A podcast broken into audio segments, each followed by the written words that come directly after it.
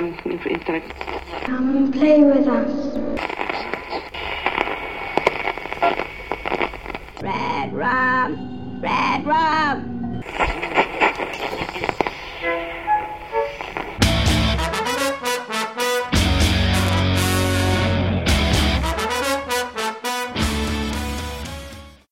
Witam serdecznie w kolejnym odcinku podcastu Radio SK. E, Dzisiaj porozmawiam sobie trochę o Expanded Universe. Dla tych, którym ten termin jest obcy, wyjaśniam, że jest to nic innego jak rozszerzenie świata stworzonego przez danego autora o kolejne wątki i na kolejne media. Poziom rozszerzenia zależy od popularności utworu oraz od możliwości, jakie daje wykreowany świat. Przykładów jest wiele. W pewnym sensie wszystkie fanfiki rozszerzają dane uniwersa, choć rzeczy nieoficjalne możemy sobie tutaj chyba pominąć. Teoretycznie można rozszerzać nawet utwory dziejące się w świecie rzeczywistym, ale jest to marne. Przykład z archiwum Mix.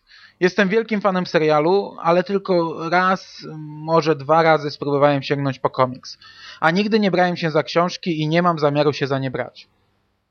Siła serialu tkwi głównie w kreacji bohaterów, a sam świat nie ma nic do zaoferowania, co automatycznie przekreśla takie formy jak komiks czy książka.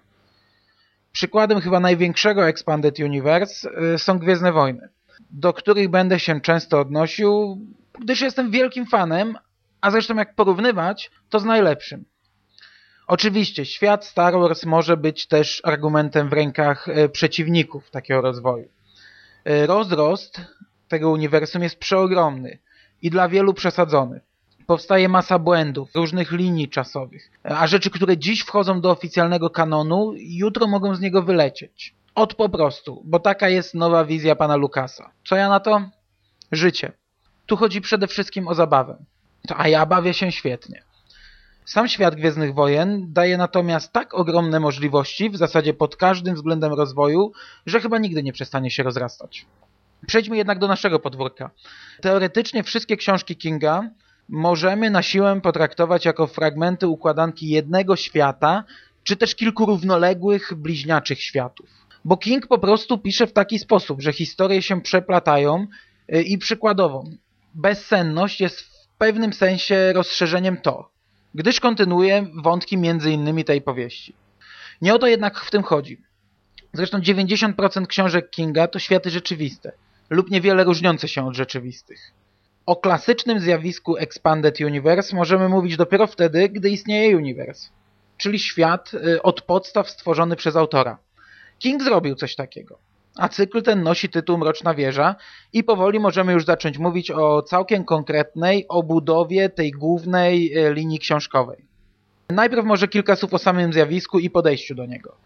Wiele osób ma bardzo skrajne poglądy na ten temat. Nie i koniec. Nie, bo nie. Jak coś zostało skończone, to nie tykać. Bo po co? Bo popsuje się. Strasznie nie lubię takiego typowego polskiego krytykowania zawczasu. Jeszcze nie wiem co to, ale już z góry zakładam, że będzie złe. Bo tak. Bo czemu miałoby być dobre? Nie widziałem, ale krytykuję. Bo ja wiem swoje. Bo to na pewno jest słabe, a jak jeszcze nie jest, to na pewno będzie. A zresztą ja i tak gówna nie zamierzam czytać. Ale będę krytykował na każdym kroku. Jedyny od biedy sensowny argument brzmi po co wracać do czegoś, co jest skończone, spójne i dobre w takiej postaci, w jakiej pierwotnie zostało zaplanowane. I ja jestem w stanie po części zgodzić się z tym argumentem, ale tylko w przypadku, gdy sam twórca powraca do swojego dzieła. Cieszę się, że King wychodzi z nową książką z Uniwersum Wieży, ale zgadzam się, że jest to niepokojące zjawisko i może się źle skończyć. Z tym, że takiego dzieła nie można zaliczać już do Expanded Universe. W przypadku tego typu wielkich historii zawsze istnieje jakiś kręgosłup, teoretycznie nienaruszalny trzon, yy, na który nie ma wpływu to, co dzieje się wokoło. No bo przecież nie można powiedzieć nienawidzę Imperium kontratakuje, bo inwazja Yuzan Wongów, która wydarzyła się 20 lat później była gówniana. No ludzie, co ma jedno do drugiego? Rozwój świata na kartkach komiksów czy książek nie wpływa na świat pierwotny. Owszem, można powiedzieć, że jakoś niszczy to obraz całego uniwersum, ale ja tego nie kupuję. W przypadku rozszerzonego uniwersum mówimy o fragmentach układanki stworzonych przez innych ludzi. Tak naprawdę takie książki to jest literatura bardzo niskich lotów, a pisarze niewiele różnią się od Ghost Riderów. Same powieści to w zasadzie zatwierdzone fanfiki i jest to jedyna rzecz, która odróżnia je od lawiny syfu z internetu. Bez urazy. Główny twórca jakoś tam trzyma cały czas rękę na pulsie, kontroluje rozwój świata i zatwierdza go swoim nazwiskiem, ale nie angażuje się w to osobiście. Jeśli natomiast złamie tę zasadę, to wtedy powstaje nowa trylogia. No albo co gorzej Clone Warsy, które tak naprawdę mają głęboko w dupie to, co powstało do tej pory i tworzą nowy i niestety oficjalny kanon. Pozostaje mieć tylko nadzieję, że w przypadku wiatru przez dziurkę od klucza King zrobi to lepiej. Pewnie wielu się ze mną nie zgodzi. Ale ja także uważam, że siedmioksiąg Mroczna Wieża powinien pozostać spójny i nienaruszony. A za rozbudowę mogą się brać inni pisarze. Zwykły czytelnik, którego takie rzeczy nie interesują, nie musi nawet zdawać sobie sprawy z istnienia takiego zjawiska jak Expanded Universe. Zwykły widz Star Wars, nawet uważający się za wielkiego fana filmów, nie musi przecież wiedzieć w jakich okolicznościach zginął Chewbacca, czy też y, co stało się z dziećmi Hanna i Lei. Y, I podobnie mamy w przypadku Mrocznej Wieży. W momencie, gdy opowieść zaczyna żyć własnym życiem, to nie twórca jest ważny, a właśnie opowieść. I powtórzę to jeszcze raz. Expanded Universe nie wpływa na utwór początkowy. Ok, spójrzmy teraz na sam świat Mrocznej Wieży i jego możliwości rozwoju. I tu pojawia się problem, bo tak naprawdę te możliwości są znikome. Bez spoilerów, kto czytał sagę, ten wie doskonale, że nie da się rozwinąć jej w przyszłość. Czyli automatycznie wyklucza nam to połowę, e, a w zasadzie nawet większą część możliwości. Wieża to utwór zamknięty i nie da się go już otworzyć. Kropka. Co nam zatem pozostaje? Przeszłość i teraźniejszość. Za to pierwsze wzięły się komiksy, o których za chwilę. King natomiast postanowił samodzielnie rozwinąć teraźniejszość. No i niestety nie ma tutaj wielkiego pola do popisu. Siedmioksiąg jest dość spójny i pokazuje w miarę ciągłą drogę od punktu A do punktu B. Y, jest chyba tylko jedno miejsce, w które można się wbić i King właśnie tę lukę zamierza wypełnić. Czy to potrzebne? Y, niekoniecznie. Co nie zmienia faktu, że dla mnie to aktualnie najbardziej oczekiwana książka. Czy da się jeszcze mocniej rozwinąć ten okres? Moim zdaniem nie. Mroczna Wieża, w przeciwieństwie do takich utworów jak Gwiezdne Wojny, to ciągła, wąska linia y, dotycząca tak naprawdę losów jednego człowieka. Wieża to Roland, a historia Rolanda jest kompletna. Jedyna droga to alternatywne linie czasowe, które są dopuszczalne w tym uniwersum, no ale mam ogromną nadzieję, że ich unikniemy. No i zawsze pozostaje też spojrzenie z drugiej strony na znane wydarzenia. Coś podobnego mamy w komiksach. 19 zeszyt głównej serii y, to one-shot y, pokazujący wszystkie wcześniejsze wydarzenia z punktu widzenia tych złych. I wyszło to naprawdę dobrze, ale co innego czytać komiks, a co innego książkę. W tym przypadku ja chyba też mam nadzieję, że do takiej sytuacji po prostu nie dojdzie. I to w zasadzie wszystkie możliwości. Można by jeszcze stworzyć książkę o drugoplanowych bohaterach, albo znów zabrać się za przeszłość. Ale w tym pierwszym nie ma potencjału na książki, a w tym drugim już wszystko zostało powiedziane. Choć w nowej powieści coś tam chyba jeszcze się znajdzie, wnioskując po opisie.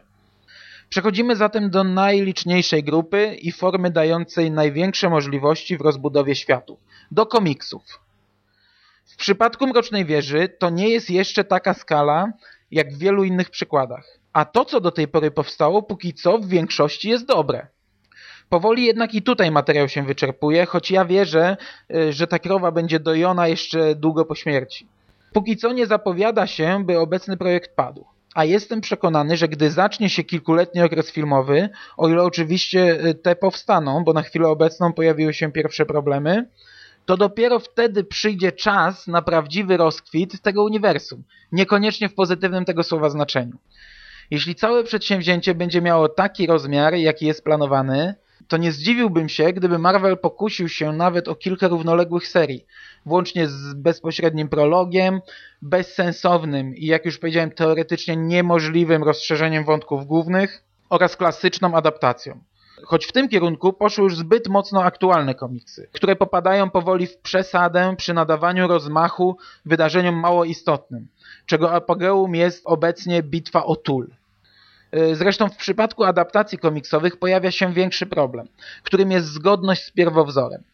Niestety, ograniczona forma narzuca wiele uproszczeń. I w tym wypadku dużo zależy od naszego indywidualnego podejścia. Jeśli traktujemy to jak zwykłą adaptację, oddzielając ją grubą linią od książek, to ok. W takim przypadku można nawet całkowicie przemontować historię. Ja niestety patrzę na to nieco inaczej. Dla mnie te komiksy to część większej całości. Nie po to opłaca się przy nich specjalistkę od tego świata, bym czytał w nich historię sprzeczną z książkami. Zresztą sam udział Stephena Kinga, jego ogromne nazwisko na każdej okładce i podkreślanie na każdym kroku, jak to zatwierdza każde zdanie, które ma trafić na kartki komiksu, wymusza takie, a nie inne traktowanie tego projektu.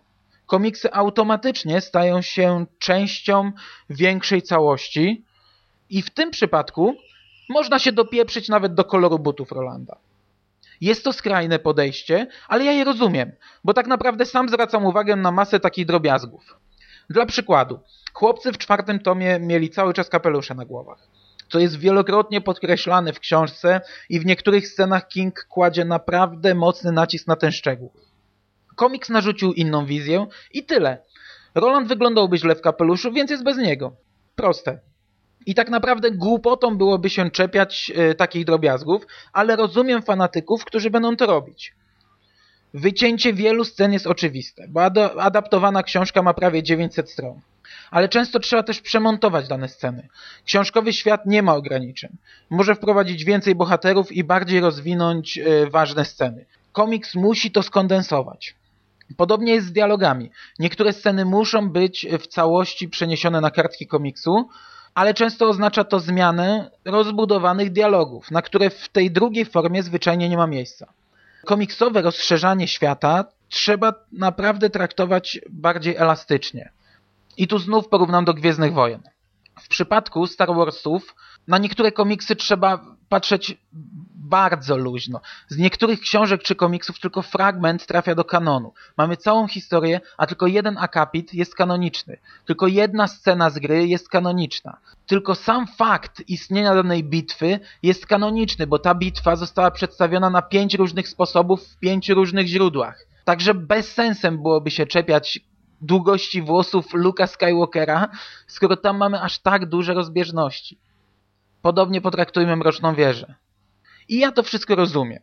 Ale inna sprawa, że w przypadku wieży te rozbieżności są zbyt często głupie i niepotrzebne. Szczególnie jeśli się weźmie pod uwagę fakt, ilu zbędnych specjalistów przy tym pracuje. Na plus można zapisać natomiast to, ile z pozoru nieistotnych drobiazgów yy, zostało wyłapanych w książkach i umieszczonych, a czasem rozwiniętych w komiksach. I to naprawdę robi spore wrażenie i świetnie się je odnajduje, szczególnie y, gdy jeszcze raz sięgniemy po książki i dopiero wtedy zwrócimy uwagę na pojedynczy, z pozoru nieistotny akapit, który w komiksie doczekał się sporej rozbudowy.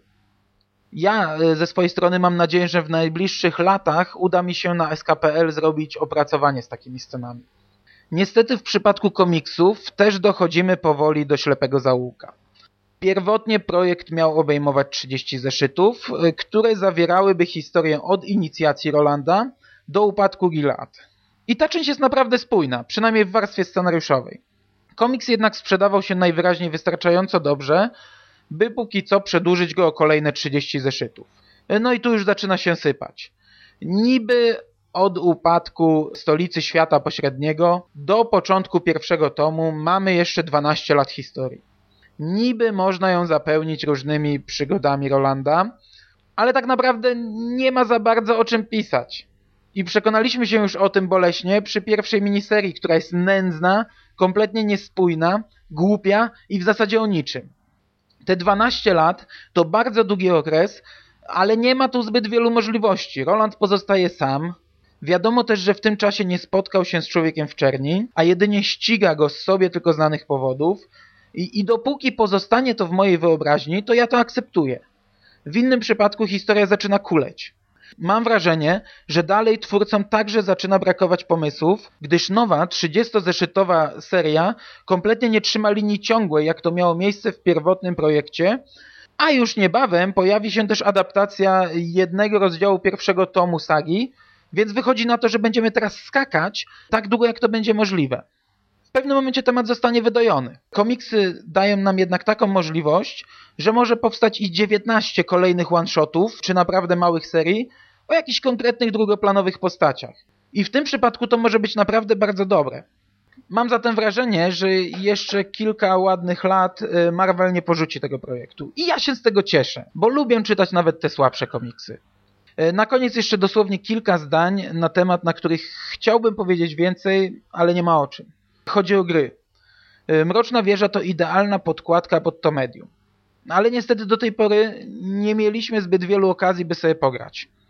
Jedyne, co nam zaserwowano, to pierwszy rozdział internetowej fleszówki pod tytułem Discordia. Projekt fajny, ale póki co będący jedynie wstępem, a do tego mocno przegrywający w konfrontacji z wcześniejszymi zapowiedziami. Osobiście uważam, że jak do tej pory najlepszy z całego przedsięwzięcia był trailer, który w przeciwieństwie do gry zwiastuje jakąś fabułę i rozwinięcie uniwersum. Sama gra, a w zasadzie jej pierwszy rozdział, Jedyne co ma do zaserwowania to przegenialne lokacje i ukryte grafiki postaci. Naprawdę warto choćby dla tych kilku prac się z nią zapoznać, ale nie liczcie na żadną oszałamiającą akcję. Pozostaje znów mieć nadzieję, że nadchodzące ekranizacje pociągną rozwój wieży i na tym polu. Naprawdę liczę zarówno na grę komputerową, jak i planszówkę czy karciankę. I póki co ubolewam, że jeszcze czegoś takiego nie dostaliśmy. I w ten sposób chyba na chwilę obecną wyczerpałem temat. Wyszło nieco dłużej niż zwykle i choć o każdym ze wspomnianych nośników mógłbym mówić jeszcze bardzo długo z osobna, to chyba póki co od biedy zamknąłem temat. Teraz pozostaje tylko czekać na książkę, na filmy i na to, co one za sobą pociągną. I mam nadzieję, że gdy doczekamy się polskiego wydania powieści, podcast będzie cały czas nadawał. Jeśli tak, to na pewno jeszcze do niej powrócę. Na sam koniec jeszcze jedna sprawa niezwiązana z głównym tematem. Tych, którzy dopiero teraz spotkali się z podcastingiem, informuję, że istnieje coś takiego jak podcastofon, a w nim znajduje się katalog zawierający w zasadzie wszystkie polskie podcasty.